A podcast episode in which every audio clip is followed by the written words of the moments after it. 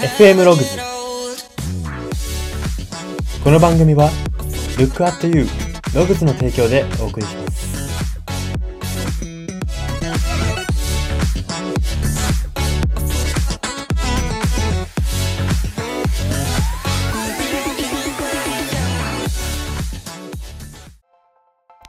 どうも。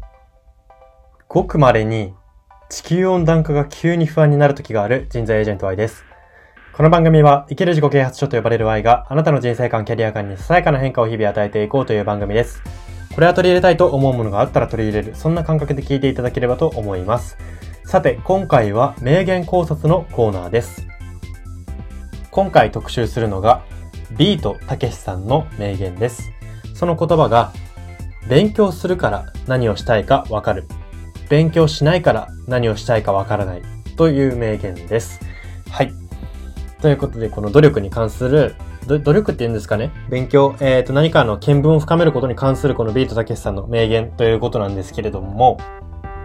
まあ、ビートたけしさんご存知の方も多いかなというふうに思うんですけれども、一応説明しますと、まあ、お笑いタレントとして、えっ、と、元は、元はというか、活動を開始されて、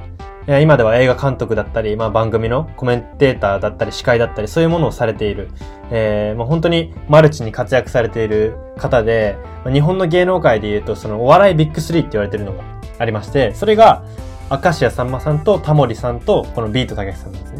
まあ、そんな日本のお笑いのみならず、まあ、エンタメを引っ張、引っ張られているビートたけしさんの、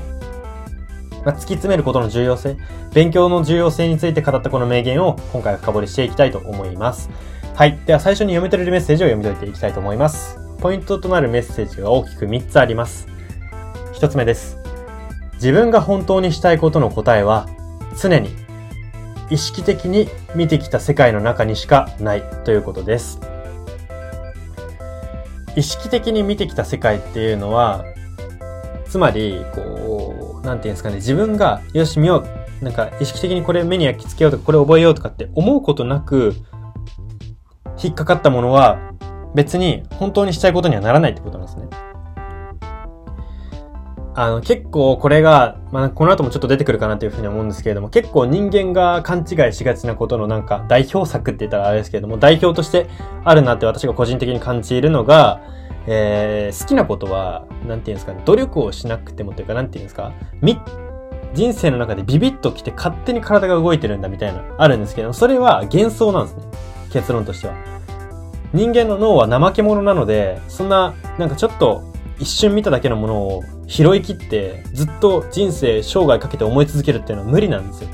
あの、余計なデータを削除したりとか、えー余計な行動を省いたりする癖があるので、脳には。結論として無理なんですね。で、まあその上で、この言葉ですね。自分が本当にしたいことの答えは意識的に、常に意識的に見てきた世界の中にしかないと。逆説的に言えば、意識的に何かの世界を見てない人は、自分が本当にしたいことを見つかるはずがないというか、見つからないって言ってて当然だということなんですね。まあこれは、ここから読み取れることというか、まあ、繋がることというのは、人は見たものにしかなれないっていう言葉に似てるなっていうふうに言えるんですね。皆さんも聞いたことはあるんじゃないですかね。人は見たものにしかなれないとか、えっと、見たものしか手に入らないとか、まあ、それこそ夢を叶えたかったら、じゃ例えば歌手になりたかったら一流の歌手の生歌を聴きに行けとか、まあ、なんかそういうのよくあるじゃないですか。実際に一流を見に行った方が早いみたいな。見に行った方が自分がどれだけ足りてないか、どれだけの距離がそこにあるの、そこと自分の間にあるのかっていうことを理解できると。見た方が。って言いますけれども、これ逆に見ないと理解ができないんですね。一流見ないで当たった人はたまたまなんですよ。あの、予憶測予測っていうところで当てていただけであって、あの、結論としてやっぱり本当の距離というか、本当に自分これだけ努力しなきゃいけないんだって本当にわかるには、意識的にその世界を見続けて、情報をキャッチし続けて、ネットでもニュースとか拾い続けて、えっと、友達と話してもなんかその話ばっかしちゃうなとか、まあそういうことなんですね。それぐらい徹底的に、なんていうんですか、もうそれを自然にやるとかじゃなくていいんですよ。意識的にやるんですよ。これなんか自分の本当のしたいことが気がするぞと思ったら意識的に情報を取ってみるんですよ。で、本当にしたいことじゃなかったら嫌になってくるんですよ、だんだん。意識的に取ってるのが。でも、意識的に、これ本当にしたいことになりかねない、なるかもしれないから、意識的に取ってみようって言って、意識的に取り続けて、どんどん夢中になっていったら、それが本当にしたいことっていうことになるわけで、つまりこの意識的に世界を見ないと始まらないっていうのはこういうことなんですね。意識的にある世界、特定の世界を見て、これもしかしたら自分の熱中なんじゃないかってこう、まあ半信半疑な状態から始まり、こう意識的に見ていくことで、自分が本当にそれが向いてるか向いてないかがわかる。つまり勉強を突き詰めないとそれはわからないことだよっていうことがこの言葉から一つ読み取れます。ではポイント二つ目です。成功体験や自信があるから人は希望を持てるということです。はい。皆さんもえー、リスナーの方々結構年齢層幅広く、えー、ご視聴いただいているということでありがたいんですけれども、えっ、ー、と、それぞれの年代の方々に、えー、成功体験、えー、それぞれの年代の方々の今の生き方、今現在の生き方に少なからず成功体験って関わってきてるんですよ。例えばじゃあ、このラジオを聞いてて、えっ、ー、となんか、こう、毎朝の一つ小さな学びとしてますっていう人が、えー、いらっしゃるとしたら、なんですかね、そういう情報を拾うことでうまくいったとか、それこそ、まあこれ本当に理想の話なんですけれども、まあ、このラジオを聞いたことで意識が前向きに変わったとか、仕事が夢中に取り組めるようになったとか、まあ、これも成功体験の一つですよね。この FM ログズを聞いたことによってうまくいった。それによって、このなんて言うんだろう。人生はいつでもリスタートできるとか、えっ、ー、と、自分のいいところを見つけて頑張りたいと思えたとか、仕事の意味とかを考え直せたとか、まあそういう成功体験になるわけですよね。この FM ログズも。まあこれにしてもこれじゃないにしても、あリスナーの皆さんにも、えー、社会、リスナーじゃない他の皆さんにも、えー、成功体験とか自信っていうのは絶対生き方に関わってきているので、えー、決断の際とかによく出るんですね。何かを決断しなきゃいけないって時に、え迷ったら人間は自分の成功体験とか自信がある方に頼るので、あのー、なんていうんですかね。それ、まあ、なんていうんですかね。それ、そっちの選択を取る、取りますし、えっと、この成功体験自信があるから人は、えっと、同時に希望を持てるということがここでは、えー、まとめたいところなんですけれども、で、このひ、成功体験や自信があるから人は希望を持てるっていうところ、えっと、さらに言うと、これらを手にするには勉強、積み重ねは避けられないんです。結論として。成功体験とか自信が生まれるのって、自分が意識的に情報を取ったり、意識的に情報を突き詰めたり、勉強したり、えー、意識的にこれ自信がつくかもしれないと思って無我夢中にやったりとか、えー、全ては意識から始まるんです。意識と、その、積み重ねと、えっ、ー、と、突き詰めこういうところからしか生まれないので、で逆に言うと、これを避けてしまうと、成功体験や自信が持てないで、成功体験や自信が持てないっていうのはどういうことにつながるかというと、この言葉から人はあ希望が持てないということなんですね。希望ってなんかすごいあの簡単にまとめちゃいますけど、希望って持ちたいじゃないですか。やっぱり生きてる以上持ちたいじゃないですか。で、ちょっとなんか、えっと、なんていうんですかね。ちょっと重たいテーマなのかわからないですけれども、えっと、人間って、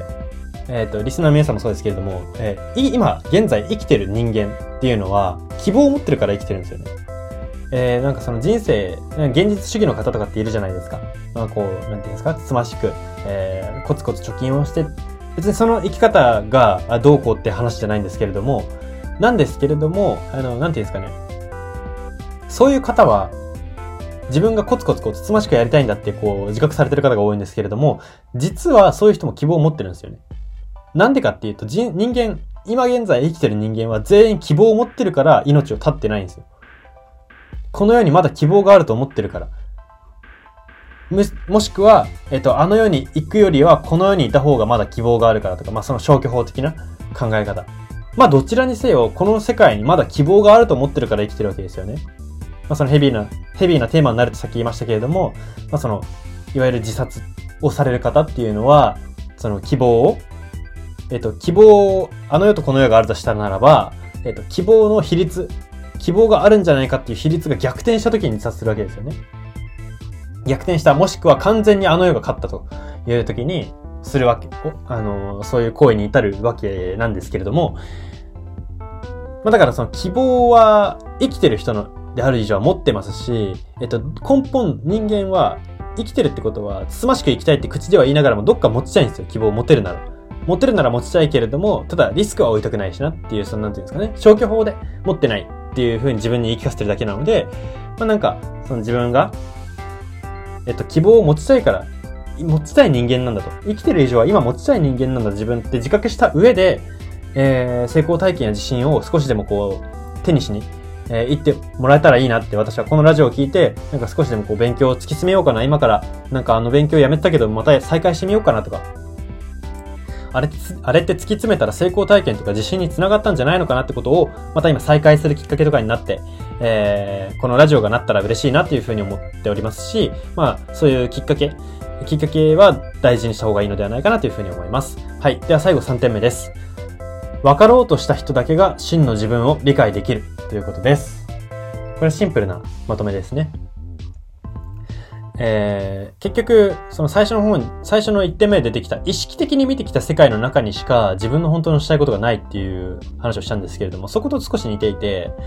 分かろうとするってことは意識的にですよね。なんか、例えば、じゃあ毎日、こんなことないですけれども、じゃあ毎日テレビをつけたら全チャンネルギターの弾き方講座みたいにしかやってない世界線だったとします。そういう時に、それをぼーっと見てても、分かろうとしてない人はずっと分からないんですよ。なんか、なんかギターのジャジャジャーンって流れてるね。でずっと続くんですよ。でも、そのギター、全チャンネルでギターが流れてて、テレビ見てて、えー、そうなんだってこう分かろうとしたりとか、えっと、なんていうんですかね。こう興味を少しでも持って、意識的にそのテレビを見ている人なら、弾きたいってなったりとか、もしくはギター持ったら突然ちょっと弾けたりするみたいな、風になるんですね。結局この分かろうとする意識が全ての大前提なんですよ。人間を作る、人間の自信を作る、人間の成功体験を作る、人間の前向きな希望を作る。全ての、あの、原動力というか、元、根本になるんですね。で、もっと言うと、この分かろうとする人っていうのは、その過程で起きる分からないに強いんですよ。で例えば、えー、まあ、大学生の方とか多いですかね。自分って何者なんだろうかと。えー、自分ここまでこう、ストレートに歩んできたけれども、この人生で良かったのだろうかと、こう、悩む時期があるかなというふうに思うんですけれども、その悩んだ時に、自分を、えー、なんていうんですかね、もしかしたらわかんないかもしれないとかじゃなくて、知りたい知りたい。なんかそういう、もしかしたらわかんないのかな、このまま自分をわからないまま進んじゃうのかなっていうネガティブではなくて、知りたいっていう前向きで進んでいる人、つまりは分かろうとしている人ですね。マイナスな人は人にもよりますけれども、分かろうとしてない人も混じってるんですよ。分かろうとしてることが大事なんですね、これは。ネガティブでもポジティブでも分かろうとしてることが大事なんです。で、その自分とは何者か、すごい抽象的なテーマですけれども。これがなんか分かった、ドンピシャってなることってあんま人生ないかもしれないんですけれども、まあその、自分を分かろうと前向きに思っている人っていうのは、その過程で、自分がつまずいたりとか、あ、これ違うんだ、これは自分じゃないんだ、とかって気づくことがあるわけじゃないですか。それに強いんですよね。でも、分かろうとしてない人って、その、自分が仮説を立てた自分の本当の姿が違った時に落ち込むんですよね。やっぱり自分分かんないってなっちゃうんですよ。でも、前向きにやって分かろうとしてる人は、あ、これは違うんだね。よし、選択肢が一つ削れた。また一つ自分に近づいた。真の自分に近づいたっていう思考ができるので、こういう思考の人はやっぱり真の自分に必然的に近づきますよね。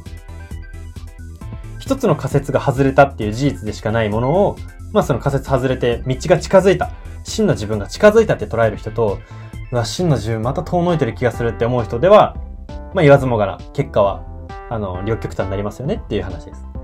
はい。そんな感じで、読み取るメッセージはここまでにしたいと思います。ここは、ここからは人生観、キャリア観に転用するとどういうことが言えるのか、その考え方のポイントを大きく3つご紹介します。1つ目です。たまたま触れた情報だけで幸せになれるほど、人間の脳は利口ではないと理解することが大切ということです。ちょっと長かったんですけど。はい。えー、先ほども少し触れましたけれども、たまたま触れた情報、たまたまテレビで流れていたこと、たまたま毎日テレビで流れてることだけで幸せになれたりとか、自分が見つかったりとか、夢中になったりとか、するほど人間の脳は利口ではないんです。これも脳の構造上仕方ないことなんです。余計なものを省いていかないと、やはりメモリがありますから、脳にも。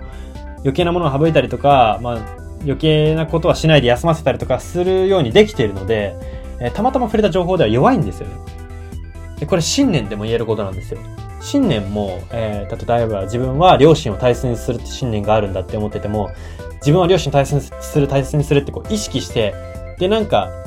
些細な瞬間でも自分は両親を大切にするって信念だからってこう意識的に動かないとその信念薄れていくんですよ。どんなに、あのー、信念にしたい、信念だって思っていたとしても。なので、本当に人間の脳は怠け者っていう大前提は大切。本当何事にも大切ですし、それが、えー、謙虚な自分も作ってくれるのではないかなというふうに思います。では、ポイント2点目です。積み重ねたことがうまくいくから人は成功体験と認識できるということです。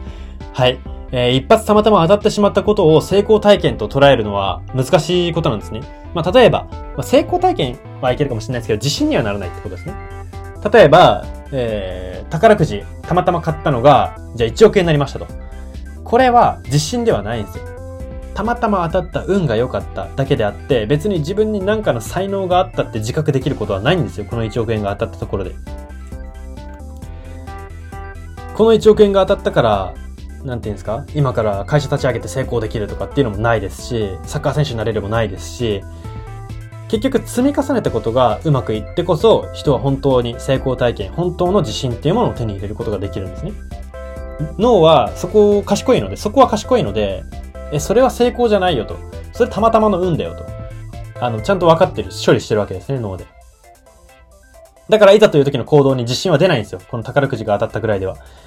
なんですけれども、コツコツ努力を積み重ねて、こう、なんていうんですか、部活でポジション取ったとか、えー、っと、頭いい大学に受かって誰々を見返したとか、えー、そういう積み重ねたこと、そして積み重ねた上で出した結果、これがうまくいくからこそ人は成功体験、自信がつくんだよということですし、逆に言えば自分の中で自信成功体験と思えてることは、すべて積み重ねたことに通じていると思います。皆さんもぜひ考えてみてください。はい、最後3点目です。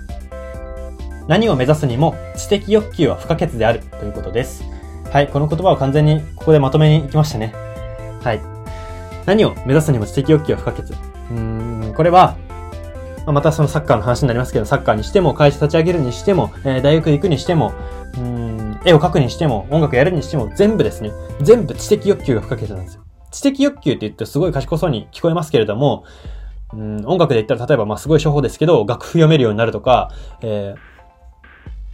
えっ、ー、と、じゃあ、ギター上手い人にバンド組んでもらえるぐらいの歌唱力身につけるとか、まあなんか、その知的欲求、知りたい、もっと情報を知りたいんだっていう全てを総称して私はここで知的欲求と呼んでいるんですけれども、もっとこの業界のこと知りたい、もっとこの世界のこと知りたい、もっとこの世界での勝ち方知りたいってこの知的欲求があるからうまくいきますし、何かの世界で成功してる人、何かしらの世界で成功してる人は絶対的に知的欲求があるんですよ。もうこれは本当に99.999%と言っても過言ではないと思います。知的欲求があるからその業界でズバ抜けられると。もう本当にそこに尽きるなというふうに思いますし、まあ、この言葉のまとめとしてもこの知的欲求っていう単語がぴったりなのではないかなというふうに思います。はい、そんな感じで今回は以上にしたいと思います。今回は名言考察のコーナーで、ビートたけしさんの勉強するから何をしたいかわかる。勉強しないから何をしたいかわからないという名言を特集しました。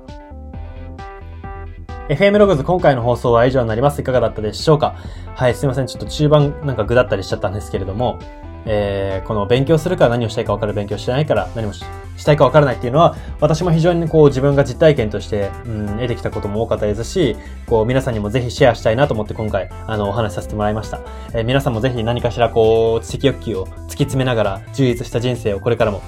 より送っていただけたらなというふうに思います。はい、そんな感じで今回は以上にしたいと思います。ここまでのお相手は、Y でした。